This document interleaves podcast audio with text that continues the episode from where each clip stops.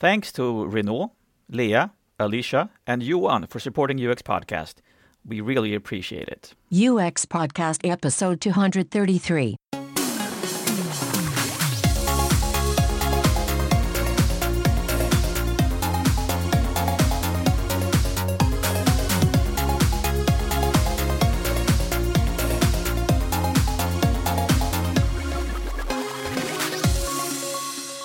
Hello, everybody. Welcome to UX Podcast, coming to you from Stockholm, Sweden. We are your hosts, James Royal-Lawson, And Per Axbom. with listeners in 192 countries, from Rwanda to Russia. And today's guest, uh, Richard Whitehand, has more than 25 years of experience working with usability and user centered design. And uh, his consultancy work has always focused on improving products and systems from a user's perspective. Now, both Per and I have known Richard for a really long time. Yeah, I think- you much longer than I, I think. I think it's the, it's the very end of the 80s when Richard and I were both running the same type of bulletin board system.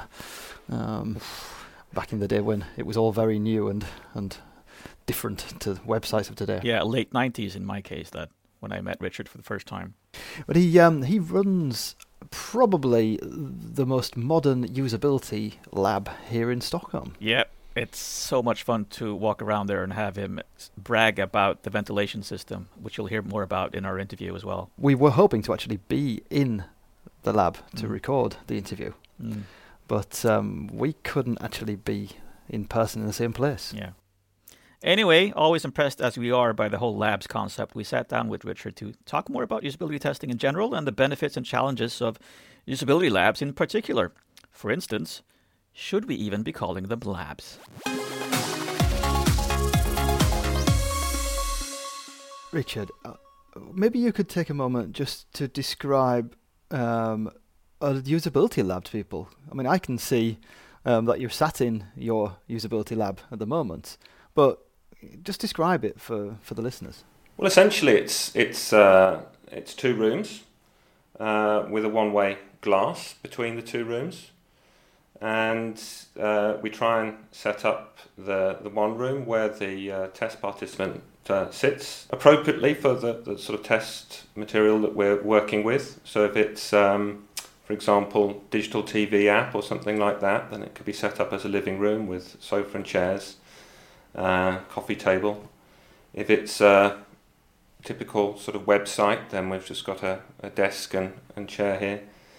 And so we've got a, a room where the test participant sits, and then you've got a room where the observant, the observers, the, the team of observers usually um, from the company that we're working for, uh, sits.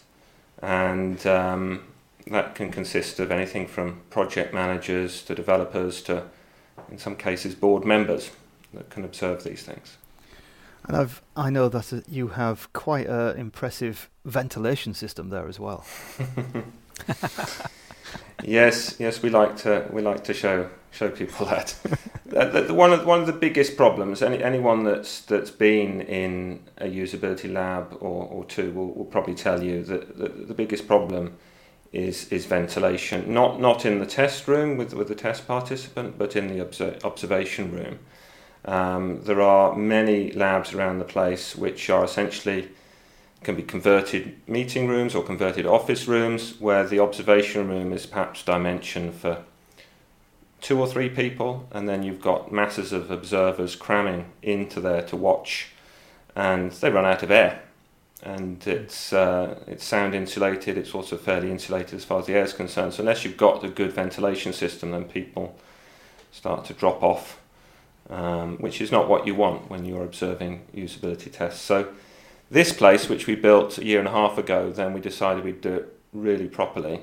Um, we got into big discussions with the architect, um, who at, at one point simply refused to go any further with how much air we wanted to put into the observation room. It's, it's really fantastic, in fact, so we can adjust it depending on the number of people. I really wish a lot of the meeting rooms I'd been in over the years had anything like the ventilation you've got in the observation room. Well, that's the thing, isn't it? The, the experience design that goes into just the building of the premises and the care you're taking for the people who are coming to do the tests in a way that nobody else does. If you're inviting people to your office or something like that, you never think about those things. Yeah. But it's obvious that you think a lot about it. Well, we've seen a huge change, um, well, certainly amongst our clients, in, in the sorts of people that are interested in coming and watching these sorts of studies. Um, you know, when we were doing these studies 10, well, 20 years ago in, in my case, then very few people used to come and watch, and if, if, if a few did manage to come along, then it would be uh, designers and developers. These days, uh, well, we just did a test uh, last week where there were board members of a big organisation that are invited to come along. Um, so it's very much now something for working with or, or encouraging really the whole organisation to become user centric. Um, and in fact, one or two of our clients are, are stating that outright, which is, is, is, great to hear. You know, that this has been really powerful tool for helping uh, to make the organisation more user centric, to understand, really feel for our customers. So, so you've maybe so you've seen the the move from maybe where the the report at the end of usability testing was the main deliverable mm. to to a time where perhaps something a little bit less um, concrete is now one of the main deliverables. In a way, yes. We we think that we like to think anyway that at least half the value of doing this sort of study is uh, the impact that it has on the organisation as a whole, at least those those people from different parts of the organisation that are in, invited to participate. Um, and it really was a wide range uh, last week. Um, uh, people from, from marketing and sales, people from support, uh, board members, IT, and of course the UX staff as well. And they you, you see how engaged they become in, in what's going on uh, when they're sitting there on, the other side of one way glass. The, the customer is just on the other side, is struggling with whatever it is in the interface, and they really feel for that person, they really understand what's going on, and they take that message back with them. And it's not just um, an understanding of what that particular problem was and how they might fix it but it's a better understanding of who they're actually designing for and the sorts of challenges that they're facing so they can apply that knowledge at all sorts of different levels, as it were. Um, so we think, and, and more and more of our clients really thinking this is, this is one of the biggest values of doing this. The problem we have um, is that more and more people want to come and watch these things live um, so when we built this place, then we've built a slightly larger observation room, but it starts to get, you know, the usability test starts to be about handling all the observers rather than the, the test participants because it's still one-on-one testing we're doing. There's only one test participant. And we also don't like to have a situation where there can be perhaps too many people observing because, you know, if you're sitting with a, uh, a participant and the participant asks, you know, well, tell me exactly how many people on the other side of the glass there. we answer honestly. We're, you know, we're not going to lie to people. Um, so it's nice to be able to say, well, this is, you know, there's five or six people that are working with the, uh, the development of the website.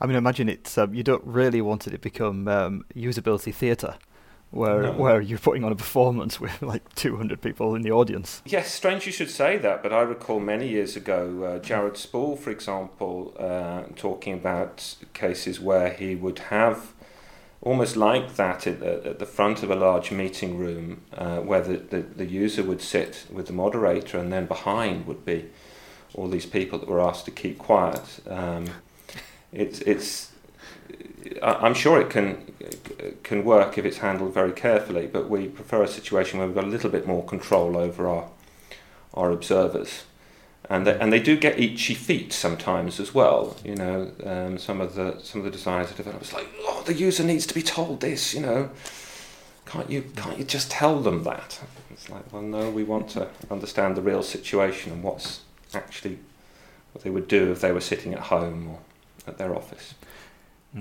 I think that's a that's a very important point. The that feeling you get um, when you're in direct when you're directly observing a user, and witnessing them struggle or fail um, to do what you thought was quite obvious, perhaps because you've been part of designing it, um, compared to the abstract nature of many of the other testing tools we're encouraged to use nowadays. And I'm thinking on, um, I'm thinking about things like um, when we, are using analytics tools or just um, A/B testing, for example, where mm. you, there's a there's an absolute disconnection from the context and reality, the, the actual moment of the of the user doing something. Yeah. No, I mean we've. It's interesting you should say that because uh, just recently we've had now uh, two or three clients who have seemingly spent years uh, doing working with their analytics and different types of A/B testing uh, and so on.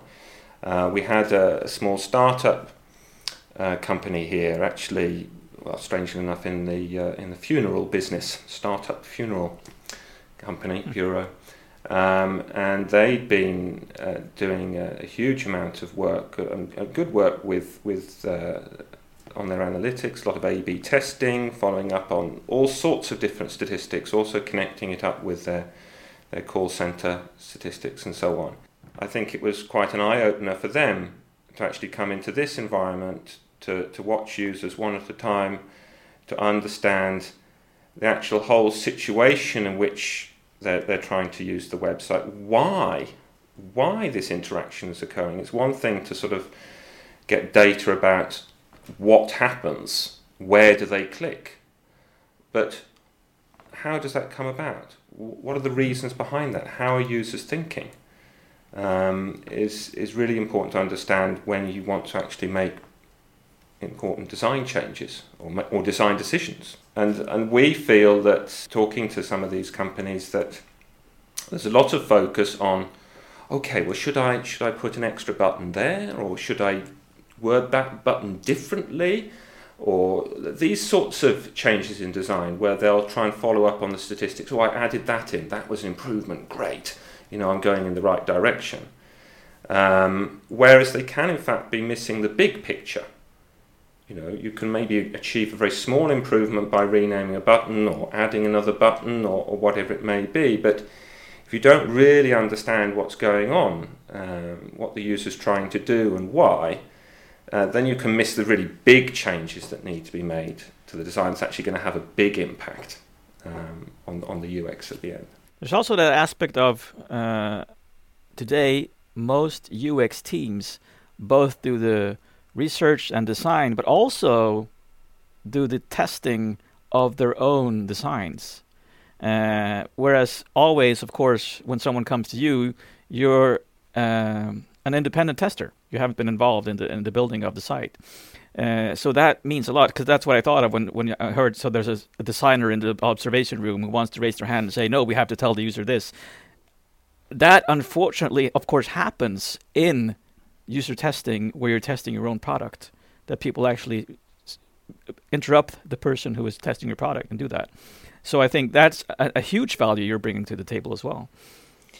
Yeah, and um, we also do a, a, certain amount of design work in certain projects, so we end up in that situation ourselves. And we have the absolute rule that if you've been involved in, I mean, even if you haven't really worked with the design, but you've been a, a stakeholder in the design or you've, you've, you've contributed in, in design decision making, that you are not the one that runs the test. To find someone that's not been involved um, to run the tests. And I, I find it difficult to believe that a, a, an interface designer that's that's really worked with their own design a lot can actually run a test in an unbiased manner. It, it's it's mm. not possible.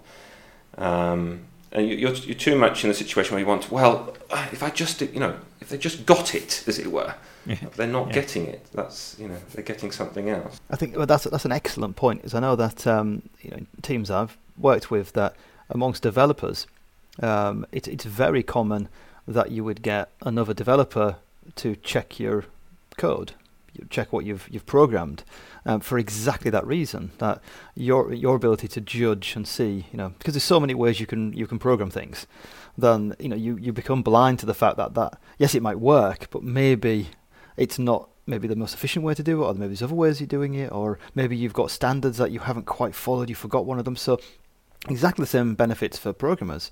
You get another programmer to check it and give you feedback.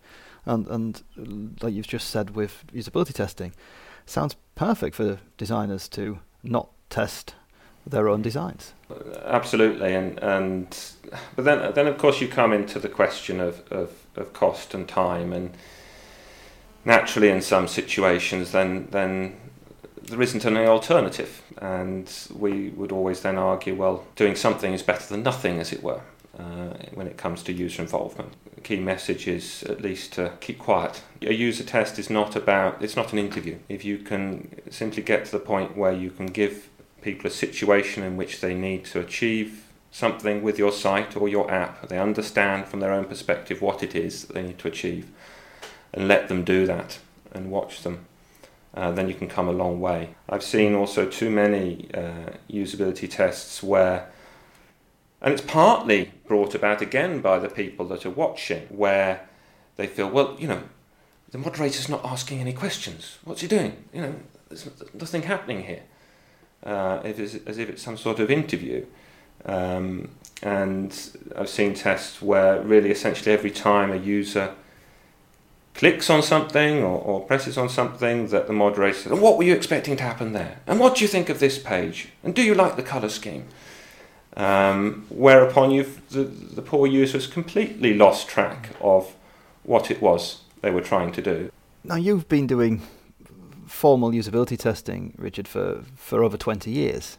Um, would you say that um, usability testing now is more prevalent um, than it was 20 years ago.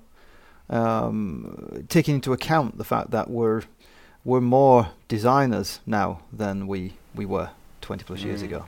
Difficult question. I mean, yes and no. 20 years or so, a bit ago, I mean, we've got the great expansion in, in the web, of course, the, the, the mid 90s, let's say, 25 years ago. And there you saw a sudden realization at some level that now we're designing for the general public.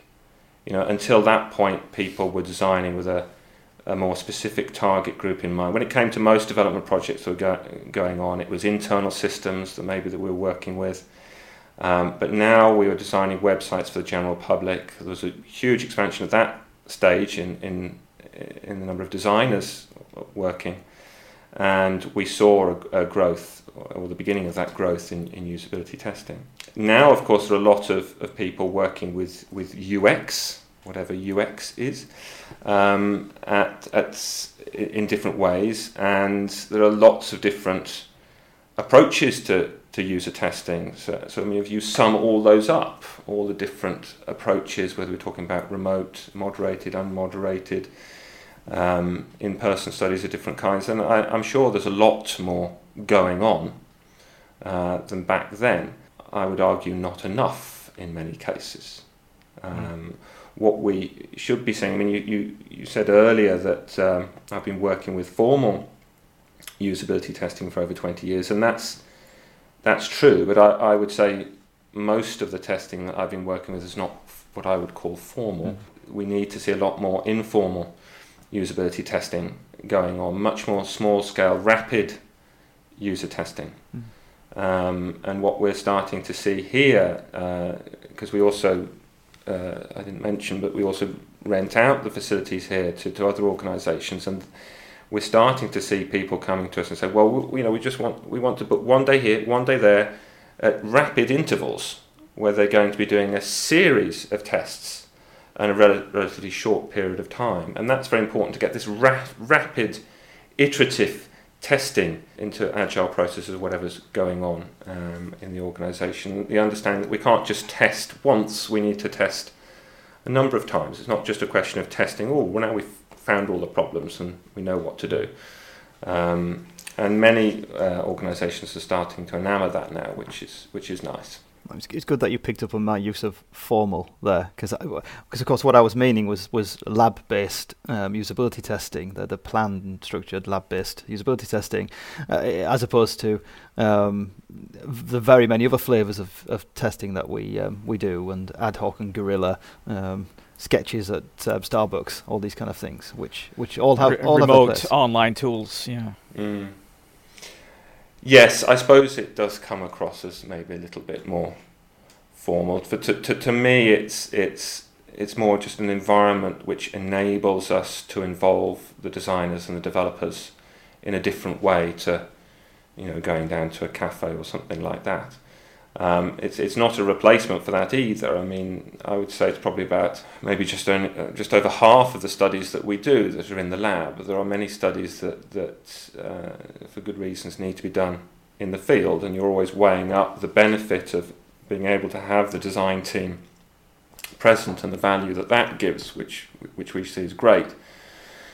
Compared to okay, what are we losing by by not doing these these studies in a particular context. That's interesting because that means there's a, a maturity factor and there's a factor of where you are with the design, how fast you need to go between the tests. Uh, so you're obviously weighing in a lot of things because when I go to conferences these days, very few people even talk about lab testing. It's it's not on the agenda for, for a lot of designers, and uh, it seems unfortunate in a way because uh, the way you're describing it is it's it's really set up to weigh the pros and cons of doing the, this and that way.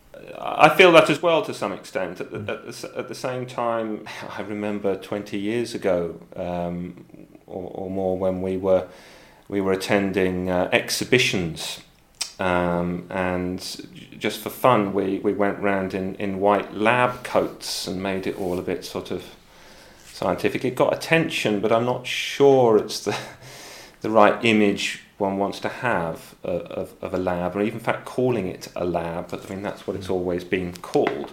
It, it's to me very much about facilitating involvement of the design of the design team, um, and it shouldn't be seen as such a a big special thing in a way.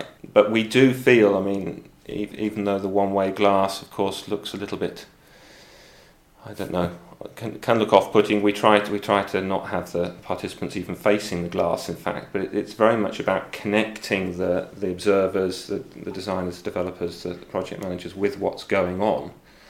Um, so it's it's quite a practical setup here.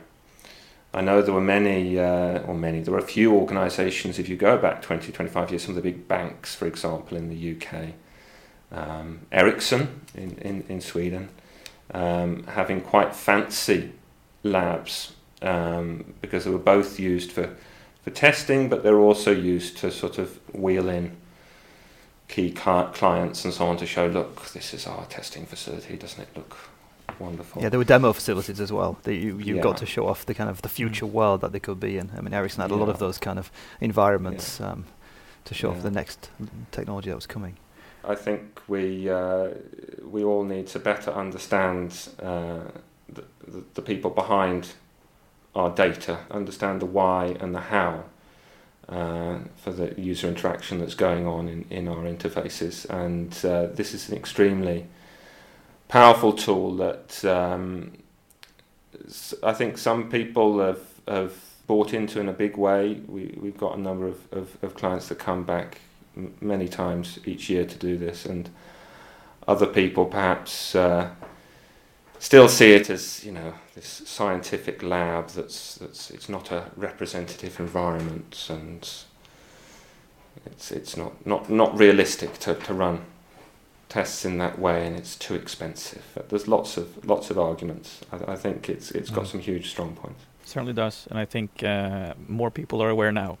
Uh, I, I always enjoy talking about these things because I mean I hear I hear both sides. I hear, hear all sides all the time, but it's it's so you're so balanced about it. Uh, there are pros and cons to everything, uh, and so you just need to think about those things. You need to think about what you're testing and what you're trying to find out, and what who you're trying to influence in the end.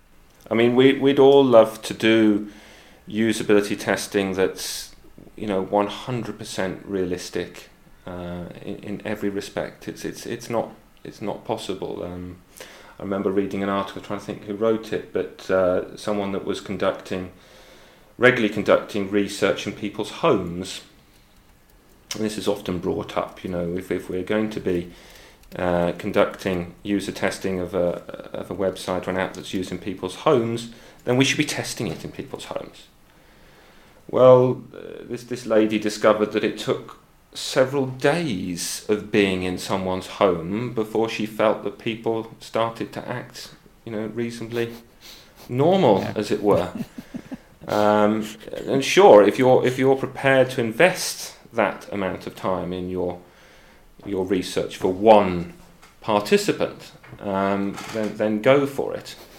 Um, I think when certainly in Sweden, um, I'm sure it applies in other countries, but if you go into people's homes uh, as as a relatively unknown person, of course they've they've tidied everything up. and they're very conscious about things that are uh, going on and want to make an impression, and it, it's not realistic. So uh, hmm. you can't have fully realistic. What what I think you must look at is what's the biggest, what's going to make the biggest difference to my project. What what is going to bring the biggest benefit? Um, not just for me as the re, as the UX researcher, but for the project and the organisation as a whole. And these days, I, I truly believe we have to get our colleagues, get our, our, our managers, our board members on a, on the user centric bandwagon, and uh, they need to understand why this work's important. They need to. They're the ones, you know, investing in in us as designers and developers. They're, they're the ones on, sitting on the money, as it were. Um, if they really understand the benefits of this kind of uh, user research, then there's more potential for us to, to do the things that we need to do to make a difference to design. Definitely. Perfect note to end on. Thank you for joining us, Richard. Thank you. Thanks a lot. So I think one of the often or the most overlooked perhaps aspect of usability testing is the whole thing to do with how it helps create uh, a culture around human centered design. That you um, expose people in your team to the sometimes suffering that your products and designs actually cause in people at first hand. Just that, yeah, just that aspect of involving people in the usability testing is what will help the team forward and have it top of mind always when designing in the future. And and this is this is something that Jared Spool causes um, um, exposure hours. Um, oh right, and, yeah. And what Jared says, if when we talked to him before about it, the the um, ability to when your team is maturing and a better answer to the five to eight number of participants in usability mm. testing is you should aim mm. to increase your team's exposure hours. Um, everyone in your team, in fact, beyond your team, as Richard pointed out in the interview, mm. that you should be looking at um, making sure even um, other stakeholders, um, CEOs even, uh, would be involved in your testing to witness what's going on. Exactly, and it's it's such a balanced way of putting it, talking about how lab testing is not always the right thing. Sometimes it's the right thing. Uh, you al- always have to figure out what are you trying to achieve, uh, and that's what I'm really taking away from this interview. It's it's so important to always figure out what is the goal of the usability test, and it can be a lot of different things. Yeah, and by and large, the more contact you, uh, exposure and contact you have with your users, the better. Mm. And funny you should mention Jared, of course, because uh, recommended listening uh, is episode 179 with Jared Spool, uh, where we talk about NPS, Net Promoter Score, and uh, 5 to 8 usability testing myth five to eight participant usability testing myth. Don't forget to check out when our next mm. Fika is by visiting uxpodcast.com slash Fika. That's F-I-K-A. And you can also help support UX Podcast financially by visiting uxpodcast.com slash support. Remember to keep moving. See you on the other side.